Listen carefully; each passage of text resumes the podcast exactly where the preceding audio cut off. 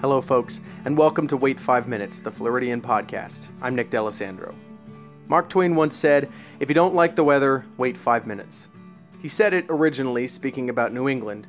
Over time, however, it has become an old adage for many states, but most importantly, about the fickle nature of Florida's weather. If you're in Orlando, my hometown, and you're going east on I 4, it could be raining on your side of the road and be completely clear going westbound. That's just how it is. Florida's social and political landscape is much the same. Things are always changing around here because of how unique our state is. We have so many different cultures. Hey, folks, I'm Nick D'Alessandro, and this is Wait Five Minutes, a podcast about Florida by a Floridian. That was me. Well, that was me from July 27th of 2018, a whole lifetime away in the past two and a half years. But that was our first episode, and today is the 100th episode. Well, kinda. Technically, it's the 100th episode. That does not include prologues, epilogues, or our mini series that we do between the seasons. And of course, who could forget Tallahassee Tuesdays back in 2019? That was an experiment that got left behind. But realistically, it's at about 120 something episodes, but this is the 100th official, full length, real episode of Wait 5 Minutes. Today, is that actual episode, and I thought there was no better way to celebrate this exciting day than to celebrate the idea at the core of what this show was when it started.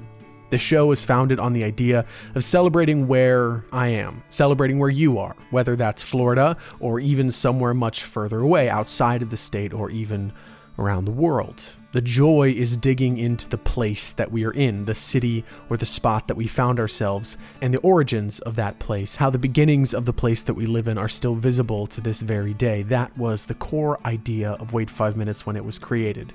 So, with that in mind, I wanted to tell you about the origins of the city I moved to a few months ago, Sanford. Sanford is an extremely unique town in Florida in that you can learn pretty much everything you need to know about Florida's bizarre history in the last two centuries or so just from learning the history of Sanford. And I find that that can be true all over the state. You can learn a lot about the place you're in at large by learning the history of just one town.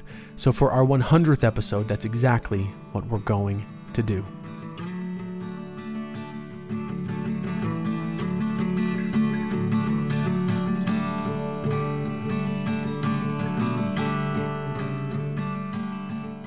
If you've never visited Sanford, it really is a special little town. Now known for its massive quantity of antique shops and microbreweries, Sanford is a town in which most of the buildings along Main Street are historic sites in and of themselves. There is amazing coffee and tea shops, wonderful art and murals along the side streets, and maybe the best German restaurant in Florida at its heart. It's called Hollerbach's. Look it up, trust me. Directly to the north is Lake Monroe, and the riverfront walk is quiet and lovely. To the south of downtown are dozens of gorgeous old southern houses, painted beautiful colors, all in unique styles. Some of these houses are many decades old, time and refurbishments hiding their original designs. I live a little further from downtown, out past the airport, but even here, the natural beauty of Lake Jesup's surrounding areas is such a sight. It feels like summer all year round, even when there's a chill drifting off the water. It's a beautiful place to live, and I find myself consistently wandering into downtown and just reading along the quiet streets, savoring the centuries of life baked into every brick laid into the street. I could spend a whole day just meandering from shop to shop. It's just a good place to be. Sanford was originally built along the St. Johns River, an intentional choice by its founder, an American businessman and diplomat, a Renaissance man to the extreme, Henry Shelton Sanford. Born in 1823, Henry Shelton Sanford was born into an industrial family in Connecticut who made their money literally creating the brass tacks used in carpeting at the time. His father, Nehemiah, expected him to join up with the business proper, but Henry had no interest in the matter. Sanford eventually left his father's company in totality and focused in on his passion diplomacy. He starts working throughout Europe as a diplomat to St. Petersburg, Frankfurt, Paris, and eventually Belgium back in America, he did some work arranging secret messages for Union leaders through back channels during some of the Civil War. He had connections kind of everywhere. You can find Henry Shelton Sanford in the footnotes of many, many different stories internationally. When the Civil War ended, He bought what else but an orange grove in St. Augustine and became quickly enamored with the Sunshine State's potential for profit. He started buying up more land and he eventually purchased a large sum near Lake Monroe, just off the St. Johns River. With that, in an almost impossibly simple beginning, the city of Sanford was born. He, of course, named it after himself. And one of the things that sets Sanford apart is its design. It was created as a grid, like in Europe, so there's all these little blocks that are lined perfectly in squares.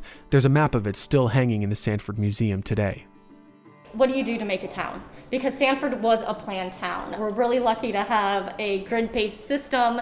Henry Sanford liked that when he was in Europe. He wanted to make sure that we had that grid base that it's easy to transverse. Wow. He also found it important that we had city parks. He planned those in there. That is Brigitte Stevenson, by the way, an exuberant historian and curator of the Sanford Museum. If you want to learn a lot about Sanford as a city, there is no better place to go than the Sanford Museum. That's where I visited a few weeks ago.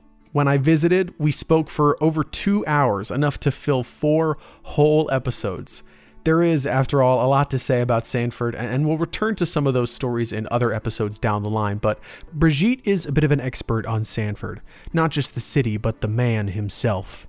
We spent a long, long time in their exhibit dedicated to Sanford himself, full of portraits of his parents, of his children, collections of his writing and clothing and artifacts.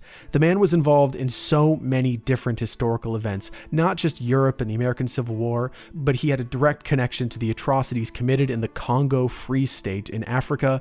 He was connected to the complicated politics of Belgium's famous king, Leopold I, and many, many important figures in American history knew Henry Sanford by name. Brigitte studied European history for her degree and was stunned to find just how much of Europe's story Sanford was actually involved in. He was, without question, an extremely odd man. For example, he was experimenting with how to present himself on the international stage. European court attire was specific, and he wanted to represent his American character as best he could through his clothing. You could wear military outfit. That was considered acceptable for court. Okay. So what he does is during the American Civil War donates 3 Prussian cannons to the state of Minnesota, and that is how he gets the rank of general. So he could wear a general thing.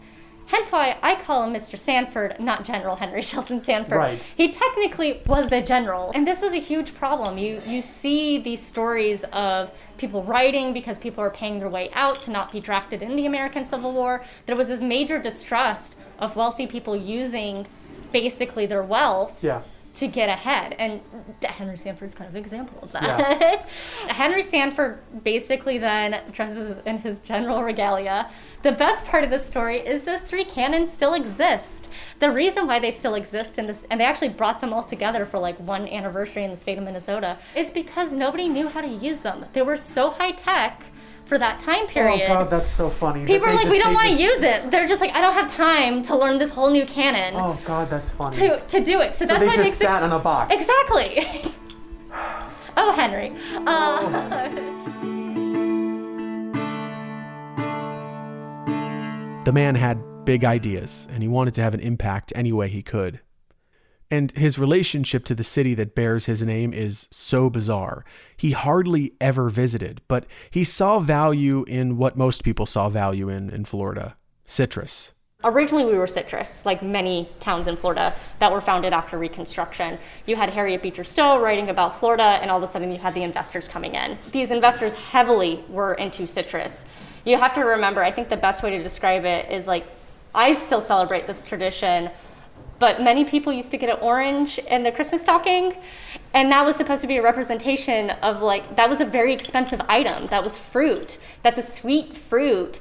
And so when you have this citrus boom that happens in Florida, again, this is a luxury good uh, that's coming. And so that's why it was hugely important. In fact, we have thousands of letters because Henry Sanford frequently, from his experimental groves, would ship citrus to major world leaders to be like, look at Florida. So we have stuff from Bismarck um, saying thank you so much for the oranges, you know, princes from Europe and stuff like that. Oh, that's amazing. Um, that's got to be amazing for you. Yeah, exactly. Sort of it's thing. just like, oh, hello. And it's just a thank you letter for, for the citrus, but it shows how much at least Henry Sanford and others in Florida were trying to promote worldwide that hey, you can get this luxury good in Florida. It's not just the swamp. With his European connections in place and this idea of what citrus could be stewing in his mind, Sanford believed that oranges could be the biggest source of income in this little town. He started promoting Sanford as the quote unquote gateway to South Florida. He saw profit in what it could be. The city was incorporated in 1877 and the city boomed, stretching out further and expanding its reaches as citrus brought more and more cash into the small lakeside town. This, of course, attracted the attention of Henry Plant. Henry Plant is the other railway mogul in Florida whose name just happens to be Henry. He spent the entirety of his post Civil War career developing a net of railways and hotels across the state and even into some of our neighbors to the north.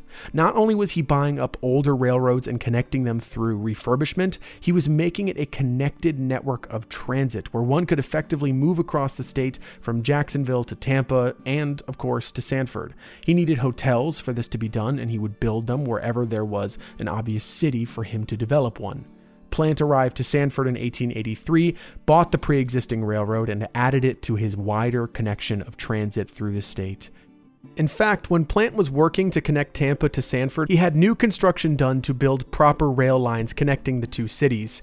It was such an important piece of construction that the first spade of dirt dug for the project was done so by then President Ulysses S. Grant, the former commander of the Union Army. The shovel that he used is in a glass case inside the Sanford Museum to this very day. Easily my favorite artifact in the building. This region was so important in its movement of agriculture, and Plant saw it as a fitting jewel to add to his crown.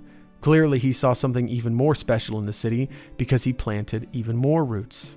He built the Pico Hotel. PICO, meaning the Plant Investment Company, was Plant's financial branch designed to operate the purchases and business side of Plant's sprawling empire. They built structures up around the city of Sanford, including a train depot and the Pico Hotel, which would serve as the spot for travelers to take up residence en route to wherever they were headed next. It's hard to imagine it now, but at one time, most of this area of downtown Sanford, now populated with antique shops and independent restaurants, was once the heart of a plant railway complex. There were warehouses, a train station, a hotel, and a railroad, all owned and operated by Henry Plant. Then fire destroyed most of this area in 1887, except for the Pico Hotel, some of the railway houses, and even the depot. They all still stand in the area today. The depot is a unique artifact, actually. Today, it's basically a local food court with various dining options inside as well as a bar out back. It's called Henry's Depot, and Plant's mustachioed face gleams from the front sign. The Pico Hotel still stands, its huge brick structure hidden from the main drag. Its classic onion dome was destroyed by a hurricane some years ago, but there it is, still standing. But that fire was just the beginning. Yellow fever devastated the population in 1888, and a two handed freeze in the winter of 1894 and 95 effectively ended the citrus industry statewide. The hub of citrus that Sanford once was, was over. And unfortunately for us and genealogists, that's when everybody leaves. Right. So you see this huge migration that happens in Sanford. And unfortunately, the 1890 census burnt down. So the 1890s is this interesting gap that we have that we're always trying to fill in because it's kind of some of our original townsfolk because 1877 was when we were incorporated. And it, from what we can tell, Sanford was hugely cosmopolitan. And then they just leave. They go usually to Tampa or Jacksonville or one of the other big cities in the area. Plant's investments were still intact, but without citrus, the city didn't have a main export to stand on. It was time to start from scratch, which is why, in 1896, the city became entirely invested in a new produce celery. But the people who did stay all went to celery, Yeah. which was another luxury good. As I, I was I was discussing before, it used to be like the avocado of the late 19th and early 20th centuries. The city of Sanford was left in the dust after the Great Freeze. Upwards of 3,000 residents fled town for greener pastures, literally, leaving the farmland empty and the city looking for new ways to survive. By sheer chance, celery was growing in popularity, and by the turn of the century, celery was actually considered a luxury food eaten by high class people in fancy dining establishments. Someone, somewhere in the city, started growing celery, though there are several diverging narratives as to who. There's three different people that are suspected to be our our first celery. There's one that's like this folksy story that a woman. There used to be a thing where like your Congress official would like send you seeds, Okay. and then everyone was like, celery won't work in Florida because you know most of celery at that time was grown up in Michigan. Sure. And she grew it, and it, it grew like gangbusters. And so everybody, it's like that's some that's the folksy story. Yeah. The Terwilligers are another part of it. I think they're like the second family to really get involved with it. But they were known for their irrigation system. They owned a concrete company at one point, and they made these pockets so you could basically swamp the land to make it grow better. So the Terwilligers, I would say, are the ones who really fine-tuned the celery industry. But there's another man who is perhaps the one most likely to be the origins of celery's importance in the city. See, he was growing celery before the Great Freeze ended citrus. His name was J.N. Whitner. From what we can tell, he was already somebody that was invested in agriculture at the time. He was experimenting with different things. It just, for me, even though out of those three people, each one of them kind of claim it, Yeah. he's the one that makes the most sense to me and what I can find. Because he's writing in agriculture journals, even when we're having the citrus industry, Okay. that celery might be a good choice for us. Okay. Soon enough, the town bore its own brand new nickname Celery City. To this very day, celery's prominence in our history is scattered in odd places. You can see names and images connected to celery everywhere. The Sanford Museum has a huge display case filled to the brim with celery paraphernalia. The pillars outside of the museum proper have bright green celery stalks at the top, as if celery itself is holding the building up. One major roadway through the neighborhoods around downtown Sanford is called Celery Avenue. One of the many, and I mean many, microbreweries in town is called Celery City Craft. An early baseball team in Sanford back in 1919 was a minor league baseball team called the Sanford Celery Feds. That's F E D S. Celery Feds, as if their sheer athletic power did not come from their natural strength, but from the power that Sanford's original celery had provided for them. The city of Sanford bought all in on their branding as the Celery City, and they never, ever looked back. Part of what drew me to creating this show in the first place was our unique stories, stories exactly like Celery City. When I started making it 100 episodes ago, I imagined this idea of all the fun, bizarre strangeness I would soon discover, fascinating stories of inventive, brilliant people who took the hardships of nature, of life, of historical tides, and made something incredible out of that next major part of their legacies. These steps are interconnected, they move in and out, weaving a tapestry of hardship and of pain, and of kindness, creativity, individuality, and strength. That's what makes Florida, Florida. And in Sanford's tapestry, as fascinating and colorful and vibrant as it is, there is a mark on its soul that may never come out. At the same time as celery was growing in its power in this region, an important figure named Forrest Lake came to town and started a trend of pain that lasts to this day. Forrest Lake was born in South Carolina, married in Orlando, and eventually was elected the mayor of Sanford in the mid 1890s. he owned an ice house out here. He was one who really kind of made it that people were able to kind of ship off that, and that's how he made his fortune. But he eventually sold it and became a president of a bank here. Okay. But he he was really kind of invested in expanding Sanford. There was an area called Sanford Heights that developed that was near 20th Street that he wanted to have annexed, as well as Goldsboro. Goldsboro is like Eatonville. It Sure. was a town founded by the black population, and it was made for it, and it was doing well. Eatonville, in case you are unaware, is a town within Orlando that was founded in the late 19th century, arguably the first black founded municipality in the country. Goldsboro in Sanford was built with the same intention, only a few years after Eatonville was founded a few miles south. Though its population floated around only 100 citizens, it was an independent black community right next door to Sanford. For decades, the town prospered until Forrest Lake decided he wanted to absorb the city and make it part of Sanford, effectively removing their independence as a community.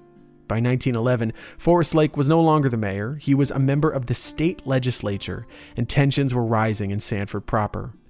Sanford Heights decided they were no longer interested in being part of the city of Sanford and they seceded. This was due to Sanford's failings to provide proper municipal care to some of these neighborhoods. Forrest Lake, with the power of the state legislature, fought back. And Forrest Lake was like, I want it. And it's really heartbreaking because he's also the state representative for Florida at this time, too. He's one of the state reps. So he went up to Tallahassee to annex it and the same day we have in the newspaper the towns of Goldsboro being like, please don't do this. We know how to manage our city, like our town, like please let us have our town. And it's forcibly annexed. And this is still a, a bitter history in Sanford. Yeah. In a swift move, Forrest annexes Sanford Heights along with the black shopping district named Georgetown, as well as the town of Goldsboro. To add insult to injury, the names of the streets were changed. Notably, Clark Street, named for the founder of Goldsboro, William Clark, was changed to Lake Avenue for the man who stole Goldsboro from its residents. Forrest Lake's career would come to an end when he was eventually arrested for embezzlement just a few years later, but his name remained on the street he stole for a little over a hundred years. After the Second World War, the Negro League had black baseball players finally making their way into the minor and major leagues, which were mostly populated by white players. Jackie Robinson, the famous black baseball player who would eventually go on to break the color barrier in Major League Baseball, tried to play a game here in Sanford at an old baseball stadium that still stands just outside of town. In the section of the museum dedicated to sports, stars, and history, Brigitte points to a newspaper clipping about when Jackie came to the Celery City. We don't know what exactly happens. This is the one newspaper article we've been able to find, and it's found in Montreal. It's the Gazette in Montreal. That's what's kind of wild about it. It was not reported down here in Sanford or anything. But basically, the police chief asked for Jackie Robinson to leave, and he left. He did not complete a game, he left. And again, some people think it's like it was a mob of people. Not from what we can tell. We can tell that it was probably the police was like, no, I'd heard many different versions of this story of a mob locking the gates, but it was likely more simple, more quietly insidious than that. Jackie was supposed to break the minor league color barrier here in Sanford, but Sanford's sheriff blocked him. Jackie would instead go on to play his first real integrated baseball game in Daytona a few days later. By the 1950s, a man named Harry T. Moore had founded a branch of the National Association for the Advancement of Colored People in Brevard County, just east of here. He was eventually the president of the state chapter. He fought to protect the Groveland Four during the late 1940s and promoted civil rights throughout the state. The Ku Klux Klan soon focused their attention on him and literally blew up his house on Christmas Day, 1951. He had to travel from Brevard County to Sanford because no one would care for him due to his race. One version of the story said he was rushed to a hospital in Sanford, but the story is a little more simple than that. And this is one of the doctors was Dr. George Stark, who was a prominent figure in town. He was one of our first black doctors, and not only that, he went to Harvard and was one of only four black students of that class. Wow. He was beloved by the community. He basically he, he not only tried to help improve race relations within, you know, city politics, he made he was part of boards and that sort of thing. He cared for everyone. Because he needed to get to Dr. Stark, and because Dr. Stark was in Sanford, the transit worsened Moore's condition, and he died en route to care.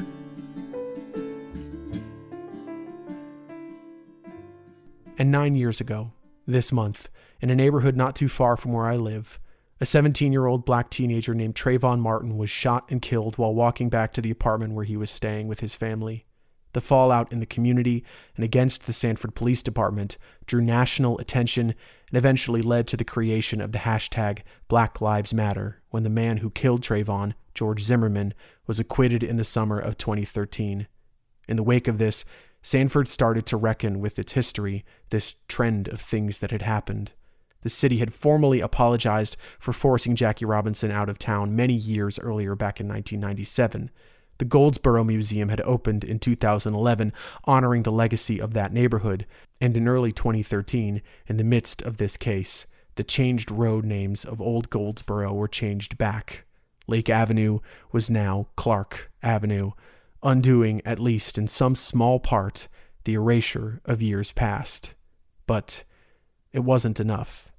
Sanford had to deal with all the pain baked into its history to reckon with the tragic truth.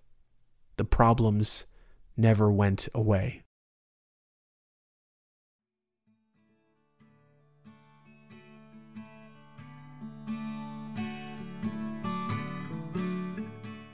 Brigitte tells me that one of the goals of the Sanford Museum, which partners with the Goldsboro Museum and the Museum of Seminole County History, is to tell those stories more, to facilitate these conversations about the things we have forgotten, to undo the erasure of years gone by.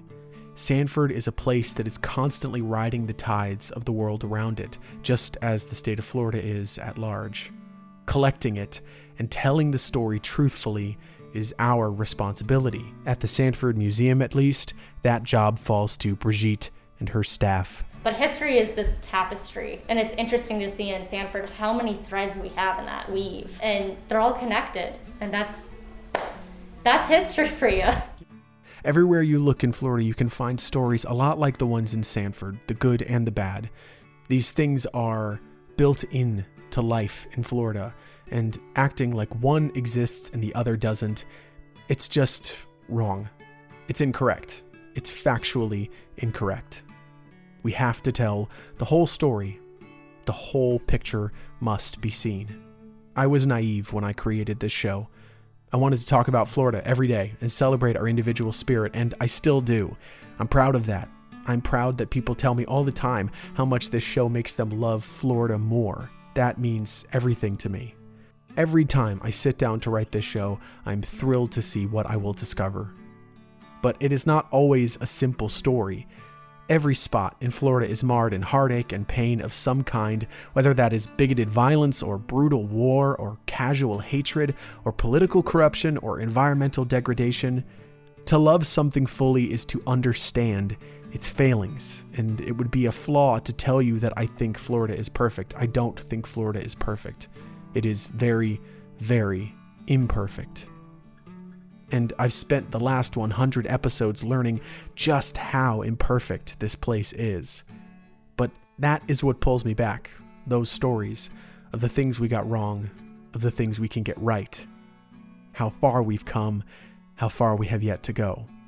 I hope that 100 episodes from now, however long away that is, the tales of injustice that we are still writing today feel like a memory, one that we are leaving behind.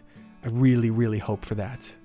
But until then, I will keep finding those imperfections, and I will keep trying to do my level best to share them with you.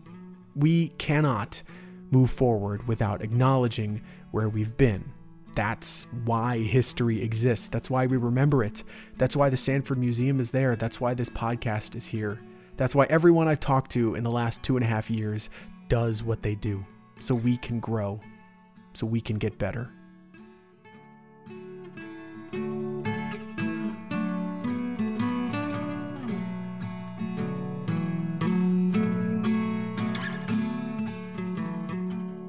Thank you so much for listening to this episode of Wait 5 Minutes. I am so glad that you are here. If you are brand new to the show and this is your first episode, welcome. There are some wonderful stories this season already for you to go back and listen to. Our prologue and our premiere just came out last week and the week before. Go back and give those a listen. If you're looking for even more episodes, our most recent season from the end of 2020 is amazing. I highly recommend those episodes.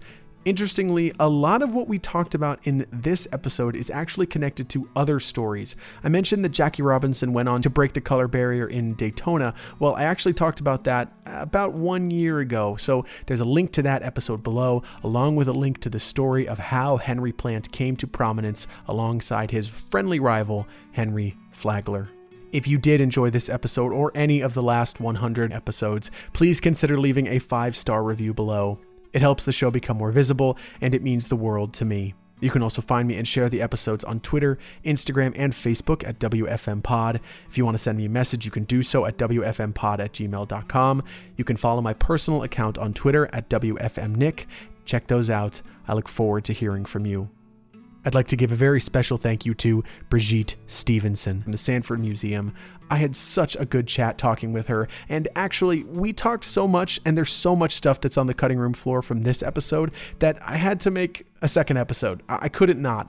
Brigitte told me so many amazing stories that there's going to be a bonus episode on Friday that is just all of the fascinating tidbits that I couldn't fit into the narrative of this episode. So check that out on Friday. You are going to love it. You are going to want to go to the Sanford Museum immediately. All the music used in this episode is from Lobo Loco. You can find more of their fabulous music at the link below.